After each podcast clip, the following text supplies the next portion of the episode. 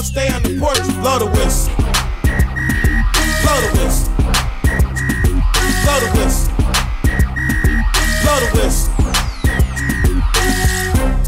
Where you get that from?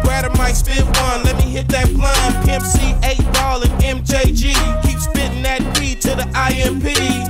Bun B, that's Texas, baby. G, that's Memphis, baby. Short dog, that's. Business and Buckets, episode 116, coming at you on this beautiful Tuesday afternoon here in Phoenix, Arizona. And uh, we had the first pay per view of 2022. We're going to break that down. We're going to talk about fights booked and the way the schedule's broken down. We do not have any fights coming up this weekend. So we'll just be recapping this card and then previewing what's next coming up next week as I get prepared for this full MMA transition rebrand into two separate podcasts. So stay tuned on that. But before we talk the world of MMA, we're going to talk about the one and only sponsor here at Business at Buckets, and that is Fueled Supplements. So, fellas, performance is at the top of the list in all categories of our lives. That's why you need Counterattack from Fueled Supplements. Their advanced on cycle and post cycle standalone formula is so much more than the average testosterone booster. Counterattack combats estrogen production, supports liver, kidney, and heart health, as well as boosts sex drive, energy levels, and muscle mass. So let's face it, we all want to feel like a young, energized version of ourselves, so increase vitality inside and outside the gym with Counterattack. The misses will thank you for it. So don't wait, head to fueledsupplements.com. Use my promotion code BUCKETS for 15% off. Once again, promotion code BUCKETS, B U C K E T S. Now, quite a bit of interesting showdowns having been booked in the world of MMA. We have a little bit of Bellator and boxing news as well. But we're going to kick it off with Pedro Munhoz and Chris Gutierrez has been booked. I believe it's a fight night in April. They don't even have a location figured out yet. But it's going to be great to see Pedro Munhoz re enter the octagon. And I'm pretty sure this is probably going to be one of the stiffer tests of Chris Gutierrez's UFC career. So a big step up in competition. Should be a fo- fun showdown. And then Bobby Green getting right back in the octagon as he likes to do, taking on Jared Gordon. Obviously, with the Paddy news, Jared would not be getting a rematch anytime soon.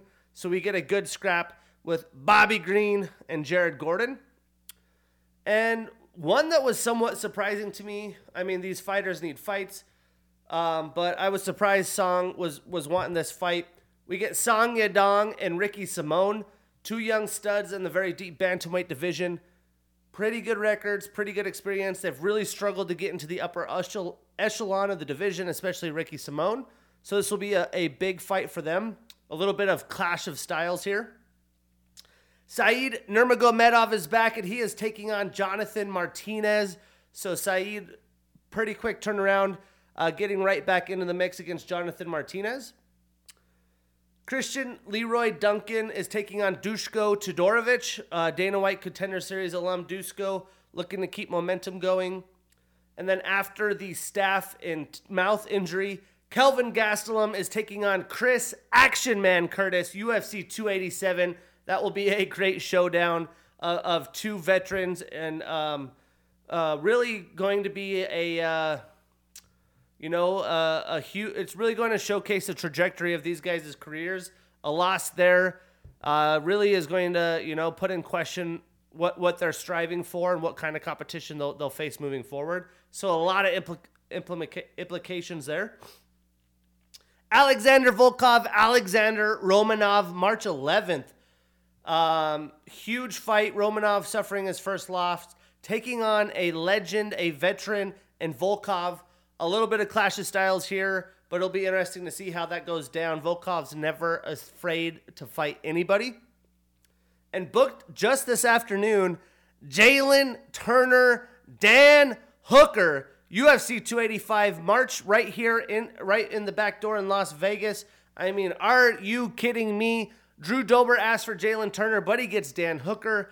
And the opponents that Hooker has faced the past two years, um, you know, it's wild to see who he's fought. People on crazy trajectories, undefeated fighters. Turner's 5 and 0 in his last five fights.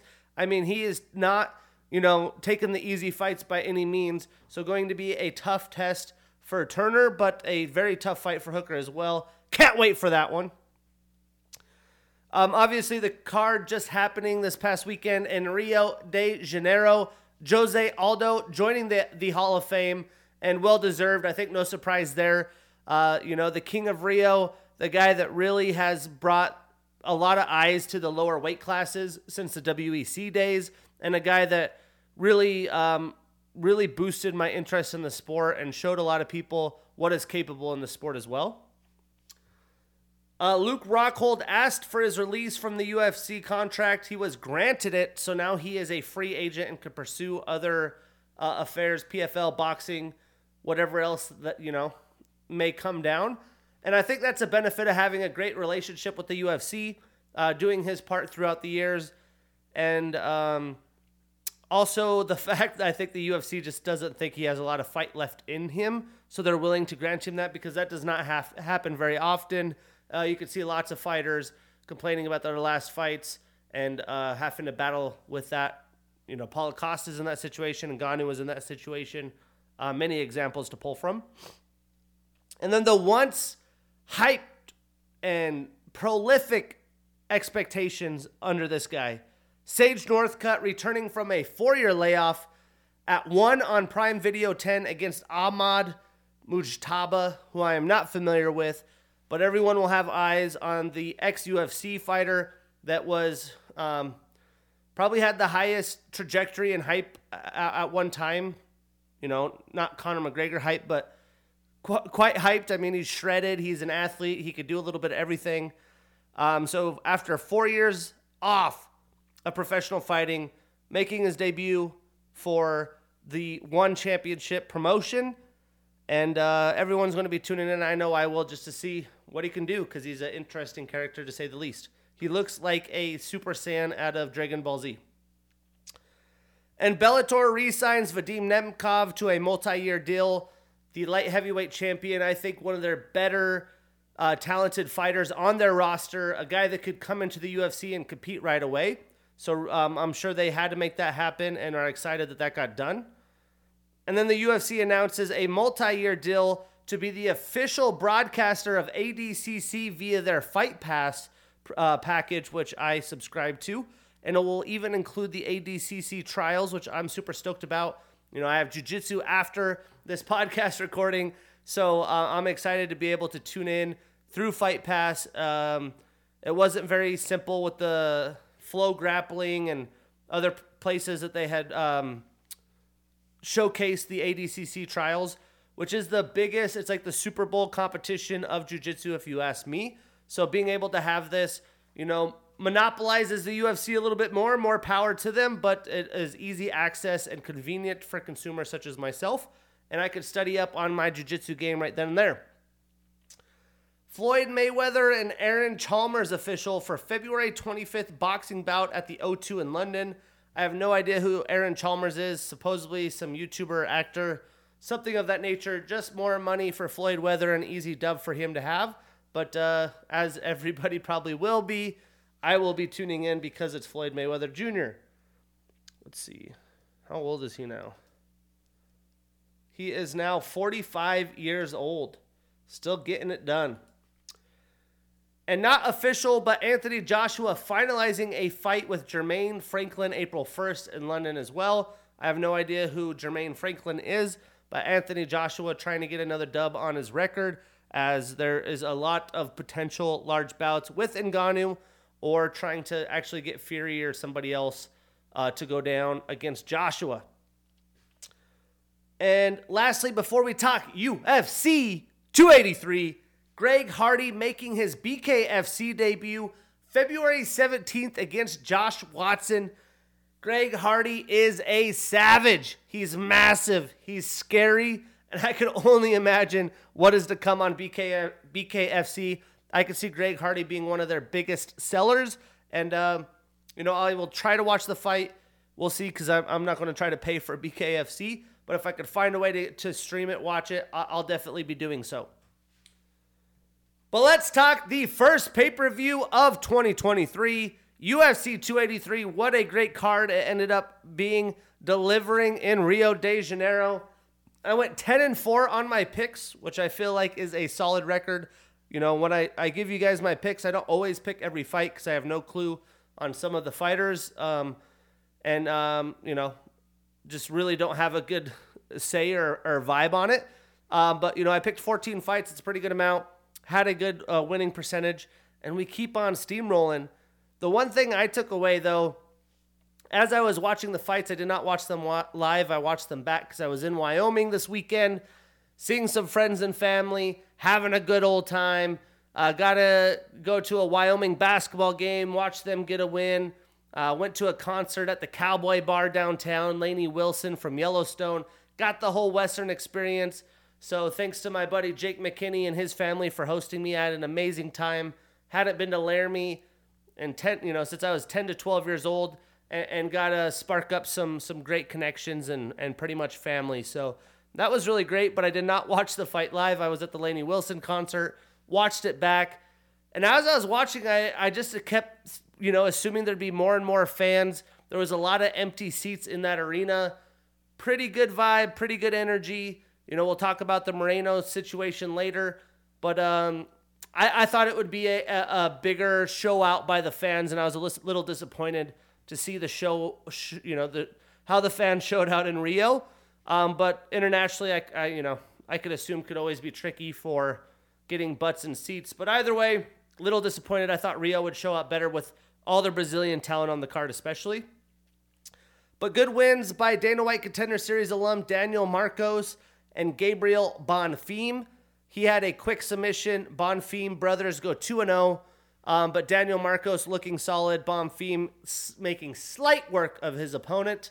Um, so good wins there the, uh, that are fights that we will not break down. But we will start where we took off in the early prelims with the bomb Bonfim brother who started the night off for his brother, Ismail Marreta Bonfim, with a second round knockout over Terrence T Rex McKinney. And uh, what a showing this was by Ismail. I mean, Terrence is look, you know, he's definitely the longer, larger framed fighter. Ismail looks shredded, and coming in against, you know, Terrence McKinney is up and down as he is, is no slight work. He has good striking. He has good cardio. He can wrestle. He can take uh, wrestle defense. He can do a little bit of everything. And um, Bonfim came out there patiently and was able to strike with big shots with accuracy because Terrence was definitely throwing volume as well, but it didn't. Uh, a lot of those strikes didn't land. Whereas Ismail, everything landed. It landed, and you could see that it landed. Um, even when Terrence was landing, it didn't land with the force and impact that Bonfim's did. And you know, for a fighter coming in, making his debut, I don't know a ton about him or haven't seen a lot of tape on him, and I was really, really impressed. And I think Terrence even looked good to where he has been lately. But Bonfim is the real freaking deal. And there was a lot of debuts on this card and just showcases the level of talent that can even be cropped before they enter the UFC. You know, 10 years ago, a fighter enters the UFC and is making his debut. You're like, ah, they're going to get, you know, smacked around. They're going to have to earn their stripes. But now these people come in so talented, and these young men and kids are coming in and they're ready to rock. And they could potentially be better uh, than quite a few guys on the roster already. And especially with all these new ways of finding talent, contender series, looking for a fight, you know, these overseas promotions and what they're doing. And obviously, they can work in other mainstream MMA promotions, PFL, Bellator, so on and so forth. And that's why I always talk about where these fighters come when we're previewing cards. Because if it's like LFA, Jungle Fight, um, you know, Titan FC, certain promotions, you know they're going to be quality talent. And I obviously pit, picked Terrence. This was a parlay uh, b- buster and a, a, quick loss for me early on um, because I haven't seen the tape. And, you know, even if I had seen the tape, maybe I wanted to pick Bonfim anyways. But I was massively, massively impressed with the well roundedness, the IQ, the patience, the power, and just the fucking, you know, the fucking vibe Ismail brought. He he just came in there. He was ready to rock and roll. So really, really impressed. Not a ton statistically here, but Ismail landed 38 total strikes, 34 of those significant. He did have one takedown, although it was four attempts. Um, he was able to, re- you know, take down a wrestler. Uh, he seemed to be more interested in wrestling than Terrence did, un- unless Terrence got rocked. And uh, he did have the knockdown compared to Terrence's 20 total, 14 significant, while going 0 for 2 in his own takedown attempts. And those takedown attempts were just clear, you know, simply that he was getting messed up. Um, he um, Ismail had him up against the cage, was rocking him with some big shots. Um, he, he knocked out his mouthpiece a couple times, and in the final knockout in the second round, it was without his mouthpiece, which was pretty scary because Ismail came in with his flying knee, and it landed perfectly into Terrence's um, like temple jawline and uh, he went down face first into the canvas. Pretty nasty scene. You hate to see that. Uh, but what a clean, clean finish by Ismail. A perfect time knee. And uh, without the mouthpiece, I was a little afraid, you know, a little worried. After the fight, you could see Terrence getting up. He was still kind of out of it. But you always worry for the fighter's health because that was a vicious, vicious highlight knockout. So Terrence does start another losing streak. He is 3 and 2 in the UFC. Ismail extends his winning streak to 13 and moves to 2 0 in the UFC. The reason I say 2 0 is that includes the Dana White Contender Series fight. I count Ultimate Fighter uh, finale fights and Dana White Contender Series fights into their overall UFC record because the quality of talent is typically always there. Um, so I am I, I'm saying he's 2 0 since he entered the UFC now. 13 fight winning streak. Get out of town. This guy is a fucking problem. And um, the funny thing is, after the fight, the next day they, they posted on social media of Ismail and Terrence taking tequila shots on the beaches of Rio. So no hard feelings. Uh, you know, game respects game in this instance. And I'm sure we'll see a lot more uh, from Terrence. And obviously, Ismail is a skyrocket stock in the UFC. So where do these guys go from here? Well, there definitely isn't a lack of quality opponents in the lightweight division. Could you imagine Terrence McKinney and Marc Diakiese, the Bone Crusher, T Rex, make it happen? Guys that have been up and down. This is a career defining moment. Uh, uh, let's make something happen fight, even though Terrence is a few years out of his prime. And for Ismail, give me Matt Frevola, who's been on a roll. He lost to McKinney uh, about three fights ago, has been on a roll ever since.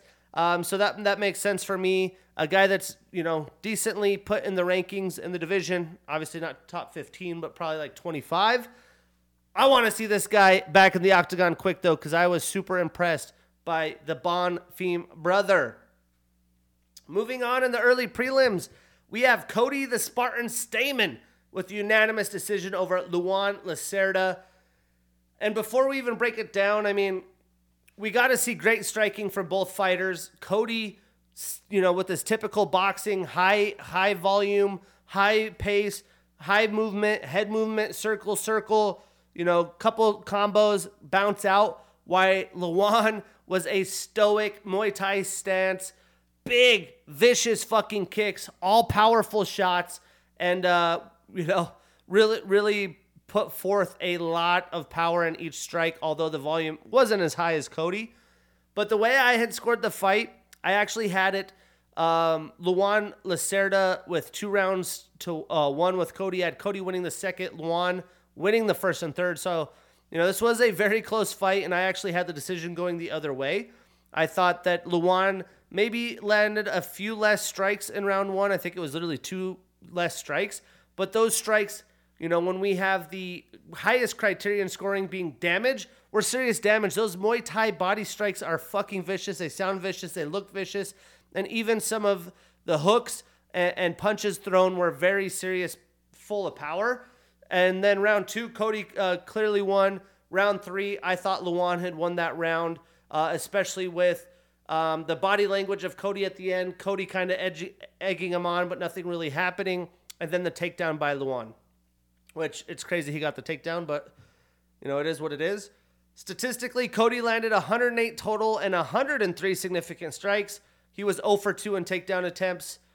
You know, pretty good wrestler, 0 for 2. Great job by Luan, who landed 85 total strikes, 80 of those significant, So, you know, 23 or so less total strikes. He was one for four in takedowns. So, not super successful, but was able to take down a collegiate wrestler and a very good wrestler in the Spartan, Cody Stamann.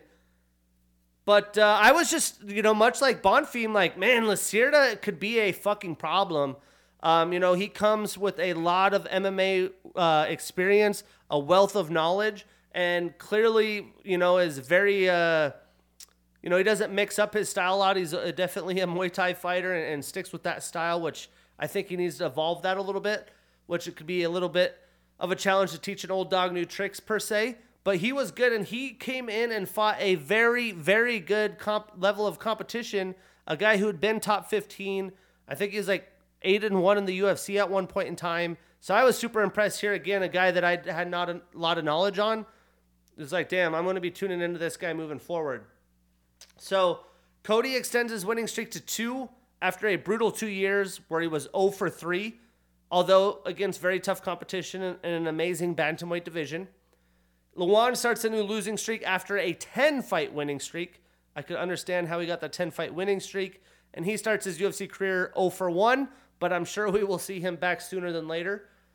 So, what I'd like to see next for Cody, it's going to be right back into stiff competition with this win against top 20 or so competition. I think a fight against Rani Yahya come summertime would make a ton of sense especially with a win like that. You get right back in the top 15, which you know you, he wants to do at this stage of his career.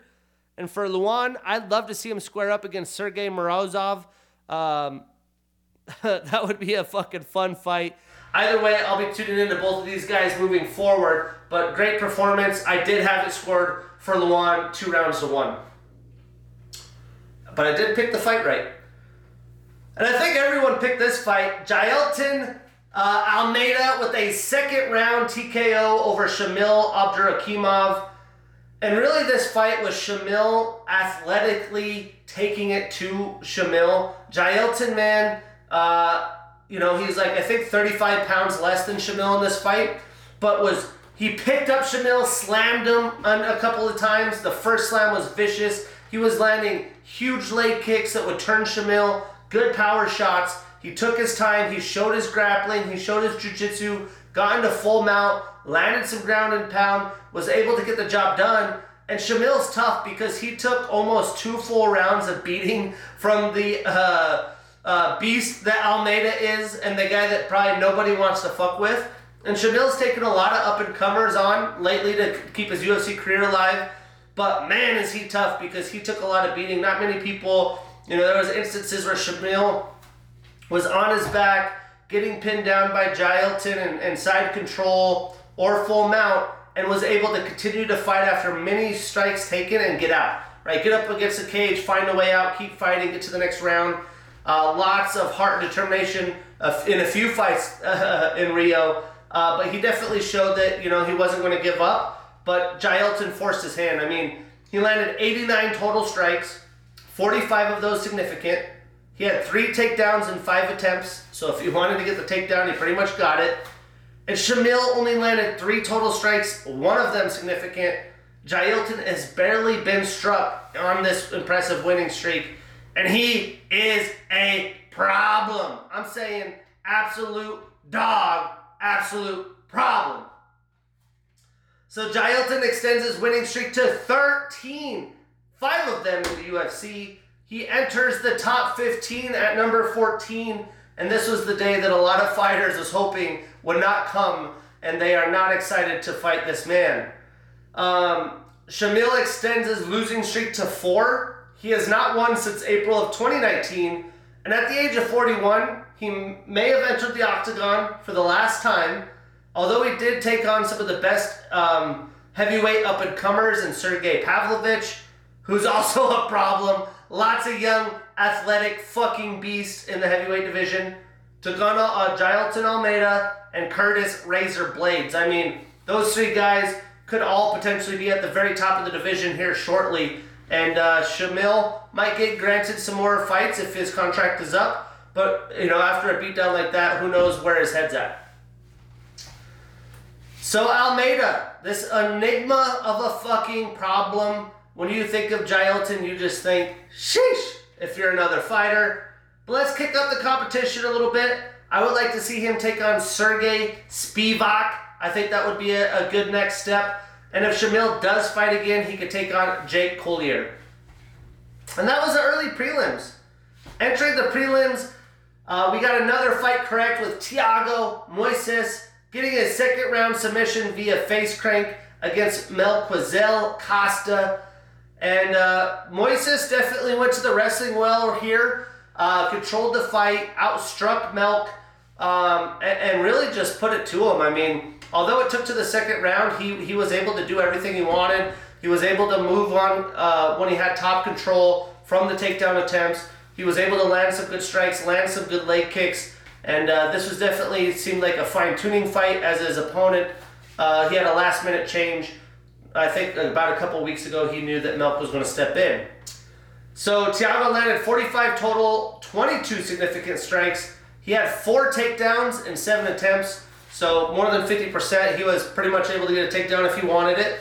He also had that submission attempt compared to Melk's 43 total strikes and 23 significant. And uh, Thiago, you know, he, he's definitely been up and down, but he extends his winning streak to two after a tough two losses in the year of 2021. And Melk has his two fight winning streak come to an end in his UFC debut. He is 0 for 1 in the promotion. So I would love to see Thiago fight Guram Kutateladze. That's what was originally booked. Definitely going to be a, an interesting bout. I think Guram is very underrated, and Moises is probably as well. Um, Guram's probably not going to look to go to wrestling like Thiago is, but still, I, I want to see that fight. And for Melk, he could take on John Makdessi as he continues his UFC career. And another fight I got wrong that really shocked me, we had Bruno the Hulk Ferreira with a first round knockout over Gregory Robocop Rodrigues, my guy. And, uh, whew, I mean, these guys came out, you could assume just by knowing Robocop and looking at Ferreira's last few fights, most of them ending in knockout, looks like a fucking muscle hamster, that they were going to throw some smoke, and they came out throwing big fucking strikes. You knew someone was going to get knocked out in the first or second round. But Robocop was winning the first round. He was landing big power shots, good leg kicks. He just seemed like the better the better all-around fighter until it was just too late. The Bruno was pushed up against the cage because RoboCop continually stalks you down. He's always pushing forward, and Bruno had kind of like give him some almost left and right hooks, and then comes in with the big left hook, lands cleanly, and completely shuts the lights off for RoboCop and I've seen Robocop take a lot of big shots. That one just seemed to be landing in the perfect spot. But obviously, Bruno possesses some power because he's knocked a lot of people out, and he was able to knock Robocop out. Which, if you look at his last fight, the big cut he had on his head, and a lot of the other fights, he's taken some shots. So Bruno is living up to the nickname the Hulk. He knocked out Robocop. What a start to your UFC career in Rio de Janeiro. Now, Robocop landed 21 total and significant strikes compared to Hulk's 23 total and 22 significant. He obviously had that knockdown and was 0 for 2 in takedown attempts. He was looking to take down Gregory when he was landing some big shots, but again, landed the, that huge hook up against the cage, and uh, he's going to be a problem. So Gregory has his two fight winning streak come to an end. He is 4 and 2 in the UFC. Bruno stays undefeated and moves to 2 and 0 with his Dana White Contender Series victory. I would love to see Gregory get his Bruno revenge and take on Bruno Silva, not two ends but one end. Bruno Silva, that would be another dogfight. Both guys willing to uh, to dance, so to speak. While Ferreira, he could fight Armen Petrosyan, um, a guy that had beat RoboCop, a guy that's come into the UFC and had had quite a good career, that'd be a great next step and a fun, stylistic matchup where you got to make sure to tune in. Then we had a few retirement fights. We started the, or we f- finished the prelims with a no retirement fight and last showdown for Mauricio Shogun Rua. And he takes on Ihor the Duelist Potieria, who indeed did get the first round TKO. And, you know, Shogun has uh, had an amazing career. He was a staple, beating Lyoto Machida when Machida was fucking almost unbeatable, it seemed like. Came from, um, uh, what am I playing? Pride. And really came in from Pride, like past his, past his prime. You know, he was already fighting like a savage, comes to the UFC, and you almost think if he would have came into the UFC a few years later, he could have had a bigger run. But he fought the best of the best for years, and um, you know, I would assume will enter the Hall of Fame one day. That's the, the level of fighter that this guy was, and you know, a great guy, great for the sport, a leader in the sport, and a guy that these young fighters can look up to today. And as sad as I hate to say this, the biggest like thing that sticks out to me and is a bad taste in my mouth is when Ihor uh, finished the fight. He was doing this dance celebration, pointing at Shogun while Shogun's done. Like this is his retirement fight. You know that. Like I know you won. You want to celebrate it, but like we don't need to be this extra against a fucking legend like that. Show your you know, show your show the OGs some respect, so to speak. But anyways, Ihor looked pretty good. He landed 27 total. 21 of those significant. He did have a knockdown and was 0 for 2 in takedown attempts. While Shogun landed 21 total strikes, 17 of those significant. Um, it didn't make it out very far, but uh, Ihor now starts a new winning streak. He is 2 and 1 in the UFC. Mauricio ends his career on a three fight losing streak, and he has not won since July of 2020. He did still have some fight left in him. I liked what I saw from his last fight before this against OSP another true veteran, but I think it's a good time to hang him up, and, and he knew that. So obviously, Shogun's retired. He could take on the Hall of Fame, as I believe he will be inducted eventually. And for Ihor, I think he could take on Maxime Grishin. That is a good step in the right direction. What sets us up for the main card. Hello, Johnny Walker with a first round TKO over Paul Bear Jew Craig. And uh, you always know that this could come from Johnny. You just look at the freaking length and size that he has over these other fighters. He looked like he was way longer than Paul Craig and uh, faster, more agile. But the biggest shock here was Johnny Walker showcased some patience. Maybe the 30s are treating Johnny well. He was patient, you know, giving some twitches, giving some fakes, really trying to measure out his, his opportunity for Paul Craig. And although he was patient, it's not like this knockout came for the just the perfect strike at the perfect time. Paul Craig got in on a leg, and Johnny is so long, he was somehow able to leverage while Paul has his leg to fucking swing in a shot and, and, and rock Paul, get him down against the cage, and land a couple more follow up shots at the, the end of the fight. You don't see that very often. Someone comes in, but you got to realize if they do have a single, you know, their head's down, they're probably looking for their next move and he was able to land a shot before he was able to determine what he was doing. Um, somewhere I saw that somebody thought he was maybe going to pull guard, because Paul likes to do that once he had the leg pull guard, look to do some leg entanglement, which could make sense because he was holding that and you could tell he was trying to determine what his next move was. Too much time, Johnny was able to land a big shot that rocked him. And this one didn't last very long. I mean, Johnny landed 17 total and 16 of those significant.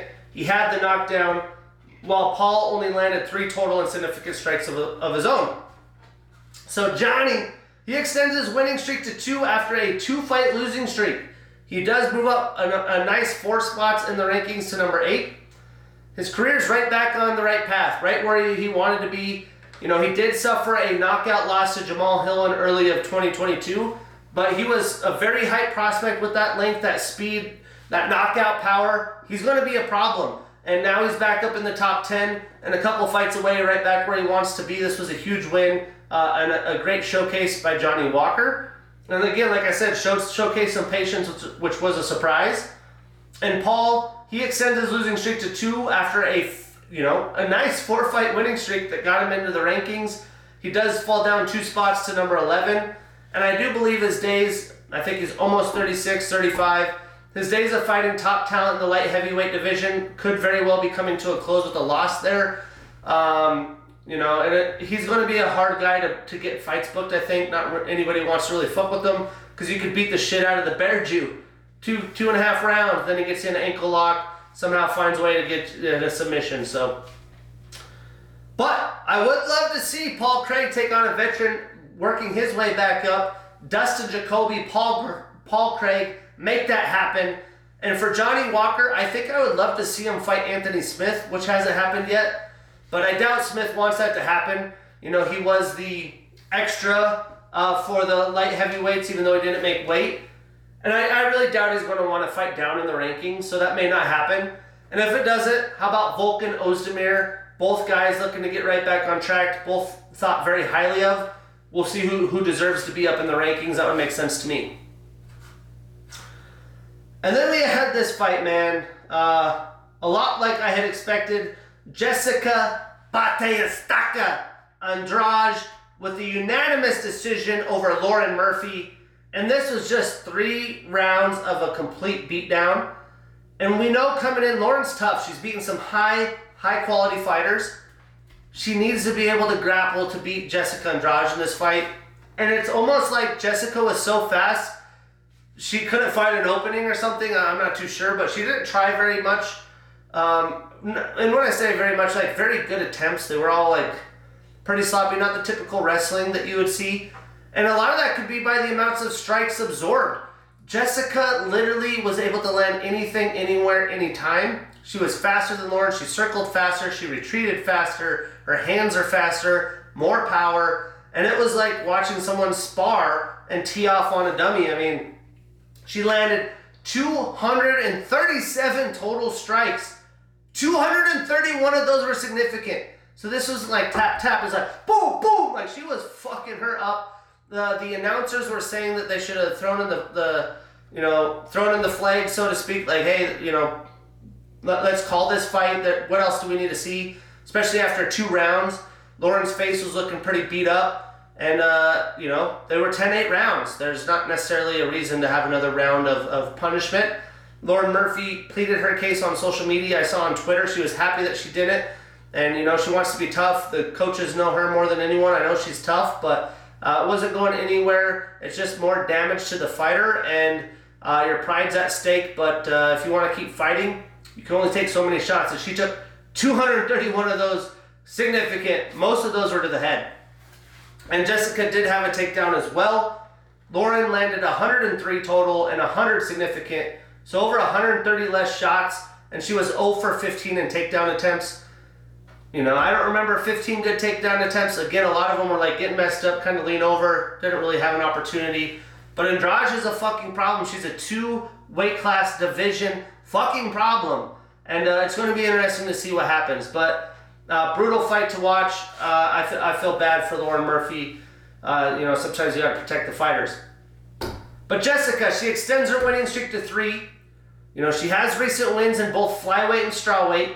Her only losses since September of 2015, eight years ago almost, have been Joanna Jędrzejczyk, who was champ at the time, Zhang Weili, Rose Namajunas, and Valentina Shevchenko outside of Amanda Nunes, you know, if you want to put Cris Cyborg in the UFC Mount Rushmore, she has only lost to the best of the best to ever grace the sport. She's a problem. And she's still pretty young. Let's see. Let's see how old she is. I can't remember. Off the top of my head, she is only 31 years old. Came in young. She's a down. She did move up three spots in, or yep, three spots in the rankings to number three in the flyweight rankings. She did go down two spots in the strawweight to six, which doesn't make a ton of sense to me. But she's flip flop division, so maybe they're saying the amount of time. And Lauren starts a new losing streak after her win against Miesha Tate, and she drops down two spots to number six. And that just showcases like she beat Miesha Tate. She's tough. She's good. There's just levels, especially in the women's divisions I feel like you got the top couple, then there's a middle pack, and then the bottom. There's just so like those three tiers. There's just so much separation in between them. But either way, uh, Lauren showed her toughness. I don't think many people could have lasted those three rounds. I would love to see her take on Maycee Barber, a young up and comer, can get her career on track. You know, she isn't a spring chicken anymore. You know, this is this would be a high quality fight for her and a good chance for Macy to move up in the rankings as well. But if it for Andrade, let's just assume she goes back to strawweight because she went straw fly, now back to straw. We'll see. Um, give her Carla Esparza. They haven't fought before, this would be a huge opportunity for her to get a top of the strawweight. Although she's lost to Rose and Zhang Weili, and then she could go back to flyweight. I mean, you know, I don't know. She wants to be champ, champ. Maybe she's going to be bit better and better. But I would love to see her fight Carla Esparza. That would make a ton of sense. But ain't nobody going to want to mess with Andrade. Bate-Estaca is coming.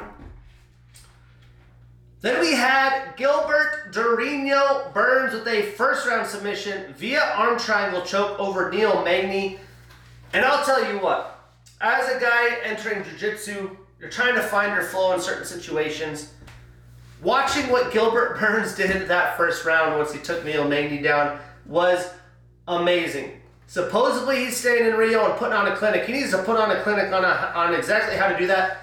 I rewatched this 15 times to understand how he had set that up. I was massively impressed, and I can't wait to try out uh, how to use my arm triangle better in jiu-jitsu because that was smooth as hell. Uh, he did go in transition to it from full mount, so uh, you know you don't have to be in full mount to do an arm triangle. But golly, that was fucking beautiful. You know, now that I'm getting a little bit more crispier on my jiu-jitsu game, I mean I don't know if he could have done it much better than that. Uh, I mean, you know, we've seen Gilbert strike against Khamzat.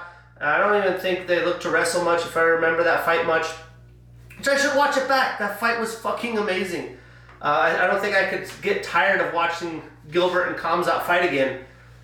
But uh, you know, we haven't seen this style from from uh, Gilbert since he fought Stephen Wonderboy, and uh, golly, it just reminds you how good he is. And Neil's a big guy for him. And uh, I was just so so impressed. That was a clinic, tough day for Neil Magny. He fights anyone, he's always game. Like I said, there's levels. I remember last week I said levels. Andrade, Lauren, there's levels. Jessica's here. Gilbert's here. I love Neil. I always root for Neil. But there's fucking levels to this game. And Gilbert showed out in his home fucking country, and it was awesome to see. Um, statistically, Gilbert only landed 10 total strikes, 5 significant, he had that takedown and submission attempt, and Neil only landed four total and four significant. Gilbert does start a new winning streak. He is 2 and 1 since he lost to Kamaru Usman. He stays at number 5 in the rankings. And Neil starts a new losing streak. He is 2 and 2 since 2022. He drops down one spot to number 13. Gilbert had a great call out. He, he was aggressive. He called for Colby Covington in English. Ultimate Fighter potential golly, I would really hope that happens. That is the fight to make stylistically. Who is better? About to find out. I hope that happens. I, I know that uh, there's other people calling for Colby Covington. That's the big payday. But Gilbert deserves something, man. And for Neil, give him Phil Rowe. I think that'd be a fun fight. Phil's on a roll. Um, it's I think it's going to be hard for Neil to fight up in the rankings at this point. Uh, he's fought you know a lot of guys in the division. So Neil versus Phil Rowe, that would be fun. But let's make Colby Covington and Durinho uh, freaking happen. Please, please. I don't want Jorge Masvidal. It's slight work. Then we had the two championships, the quadrilogy. A lot of people out there picking Figgy. The babyface assassin showed out. Brandon Moreno, third round TKO over Deiveson, the God of War Figueiredo. And come to find out in this fight, Brandon Moreno had come into the fight with a major knee injury, and he did recover from a flu or some sort of illness uh, pretty early, you know, in fight camp. Um, but with not a lot of time to spare, he recovered, never complained. He came out there and he put this chapter to rest. Um, you know, let's address the, the shot. Um, Figgy was kind of, you know, vouching for an eye poke. You don't see this a lot, but Moreno came with the hook that landed like thumb knuckle straight on the eye socket, or maybe right under it where the cut was, and had swelled uh, Figgy's eyes shut.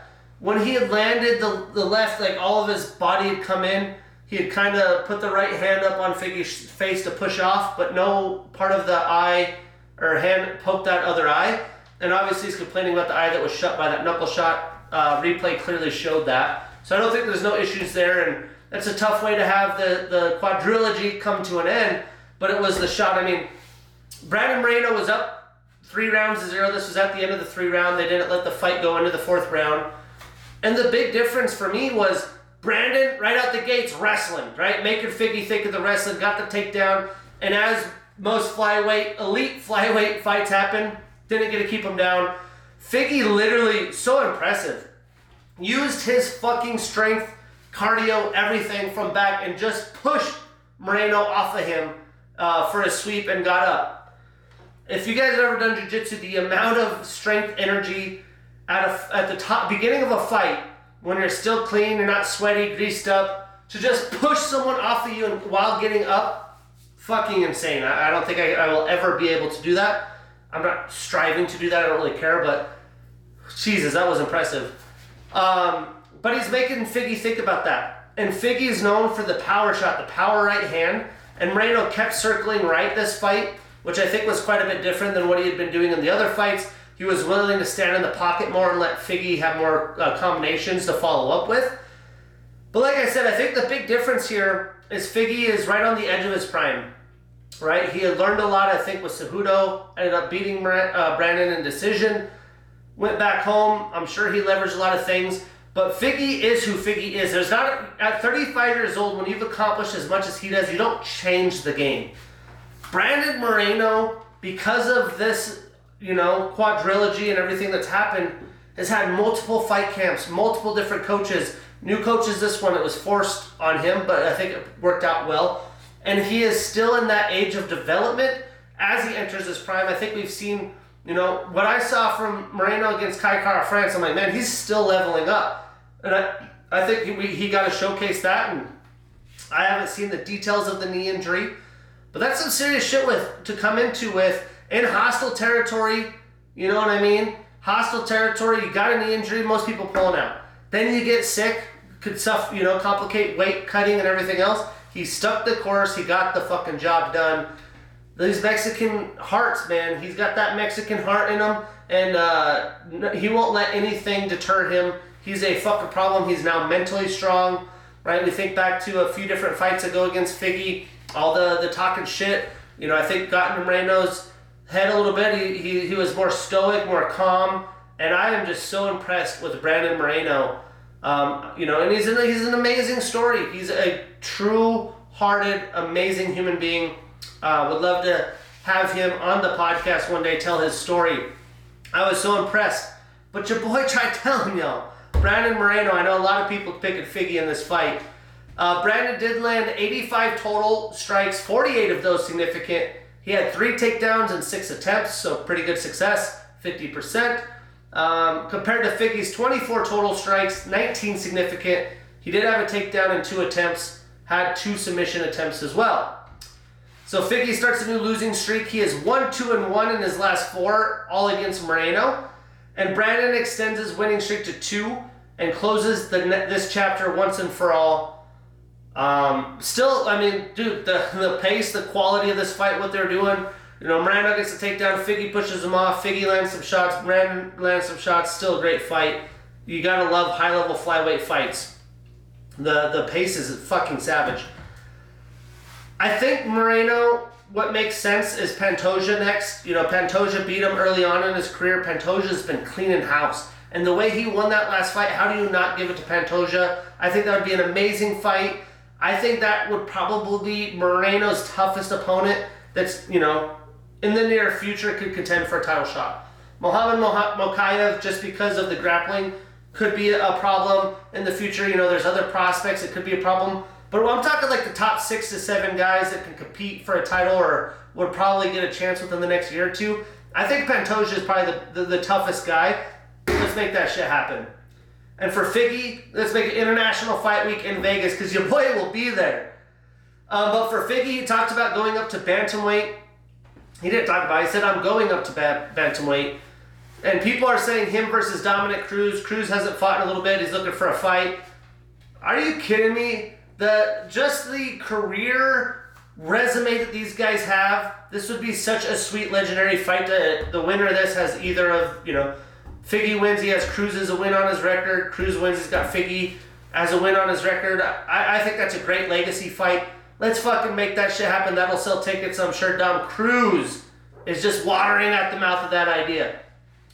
But what a showing by the baby assassin baby, the baby faced assassin, Brandon Moreno.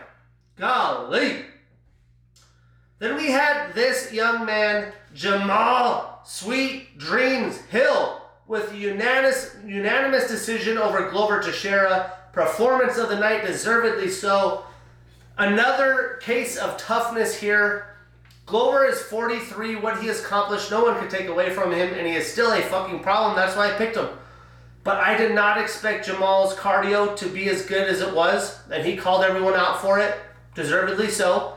Um, I didn't think he could just shove these takedowns. I mean, Glover had two takedowns in 17 attempts. I don't know many fighters, even with a 43 year old Glover and the cardio that he had in that uh, that night, could defend 15 of those. I was massively impressed. Jamal, longer fighter, which it's harder to get takedowns on longer fighters, but he came in prepared. I had not seen him have to get to this point, and you know, for Jam- Jamal's reasoning, he never had to, you know, do that shit. He's knocking people out and out striking people his whole way up from the Dana White Contender Series. So, you know, he's never had to prove it. His coach and him trying to say it all media week, two weeks, whatever it was, and, and he got to showcase it. And golly, he is a fucking problem. Not only is he a problem, but he broke the record for most significant strikes in UFC light heavyweight division history. A lot of names up in there. And he's also the first Dana White Contender Series alum to become the UFC champion. Most people's bets give it up. And although I didn't pick Glover, my logic, if you remember, I gave us the UFC futures bet, my future bet for the light heavyweight champion at the end of the year, Jamal Sweet Dreams Hill. So, you know, my, I, I was pulled in a lot of ways. I'm not surprised. But I am surprised only two takedowns in 17 attempts. No one would have guessed. But Glover taking shots, I mean, Jamal is landing power shots, and I think Jamal was landing so many shots in the first two rounds, he kind of tired himself out. And you could see him like gasping for air at some point, so was Glover. But like, damn, I cannot put this old man to sleep because, like the broadcast was saying on the pay per view, Glover is so good with his head and shoulder movement. Although he's getting shot, maybe he's rolling back. You're rolling with the punches. You're kind of taking some of that absorption, so it's not clean knockout shots like we saw like Brunno Ferreira against Gregory. I don't think that was the most powerful shot Gregory's ever took, but it landed precise, clean, and, and Gregory didn't even move. Right? He was RoboCop. He was stuck like a statue. Boom! That's when it gets fucked up. But if you're able to roll off a little bit, take some of that um, impact off of you. Glover was able to do that. After round, th- starting round three, though, I would have never thought Glover would make it to round five. And he had a few interesting spots. He had taken Jamal down, right? The one in round five, he was on top of Jamal, I want to say at least a minute and a half, two minutes. And like, oh, here we go. He's moving up for Mount. He was able to get that knee over. Nice slide by to get Mount on Jamal Hill. Um, I'm sure Jamal is fucking damn near completely gassed at this moment in time. And Jamal Hill is able to escape out the back door. Uh, I did not think that would happen. I thought we were going to at least get a few different submission attempts. And Jamal was able to get out. So I, I, think the big thing there is against a high level jiu jitsu guy like Glover, to be able to pull that off in the fifth round, or even be able to think about that, right? You know he's been training these situations because when you're that fucking tired, you're that exhausted, you're able to pull out a move against a jiu jitsu specialist. Bravo, man. Just the wherewithal. Most people are tired, they're not thinking about that. They're just laying there like, fuck, what do I do? What do I do? He just went with what Glover provided because Glover was trying to be patient, wait for him to make the mistake so he could get the submission. He didn't. Um, but I, I enjoyed this fight. I like seeing high quality fighters get put to the test, right? Sean O'Malley, Petr Yan. Everyone wanted to question Sean, does he have that dog in him? What can he do? He showed out. Jamal Hill showed the fuck out, man. And it was so cool to see. But who even cares about the fight? You guys get it. Five rounds, basically complete domination. Glover had a couple moments, still landed some big shots. Both of them looked pretty fucked up, but I think Jamal tired himself out the first two rounds, put himself in danger. Then Glover caught him, got that nice cut that he had, and then he was able to continue to dominate. Uh, was able even able to take Glover down. You know, faced adversity round five, got out the back door, got on top, ended up winning the fight. But the coolest moment is Jamal Hill's dogging him. What I mean by that is the emotion he showed. It took a good 30 seconds after the fight. Like, clearly he won. There's no need to go to the judges' scorecards unless we got some real big judging problems on our hand. And it finally hit him, and he's just fucking crying his eyes out of pure emotion, excitement, happiness, and uh, just that's what makes it, the fight game so so great is seeing that that true emotion come out. And he's screaming furiously, almost scared. You know, it'd scare you to shit if you were around there. Everywhere in the octagon, letting people know. And then DC trying to get the interview pulled off uh, was a challenge. But you know, he, he's calling all of his shots, just saying what's going on, um, hyping everybody up. What a fucking scene! What a moment! And Jamal Hill deserves all of his flowers, deserves every second of it. But as most sports, we're already ready for what's next. So let's look at the specifics here. So um, statistically, Jamal landed again a record 248 total strikes, 232 of those significant. He did have a reversal while Glover landed 108 total strikes, 75 of those significant, and he had two takedowns and 17 attempts. Again, fucking fascinating by Jamal. So Jamal extends his winning streak to four. He is 7 1 and 1 since entering the UFC. Glover ends his career on a two fight losing streak. He did fight for a title three times in a row, and he did win it over Jan Blachowicz so, although a three fight losing streak, three amazing battles, amazing battles uh, against Yuri, Jamal, all came down to the fifth round. He got the win over Blachowicz. And, uh, you know, one of the cooler stories in UFC history to be able to do what he did at that age.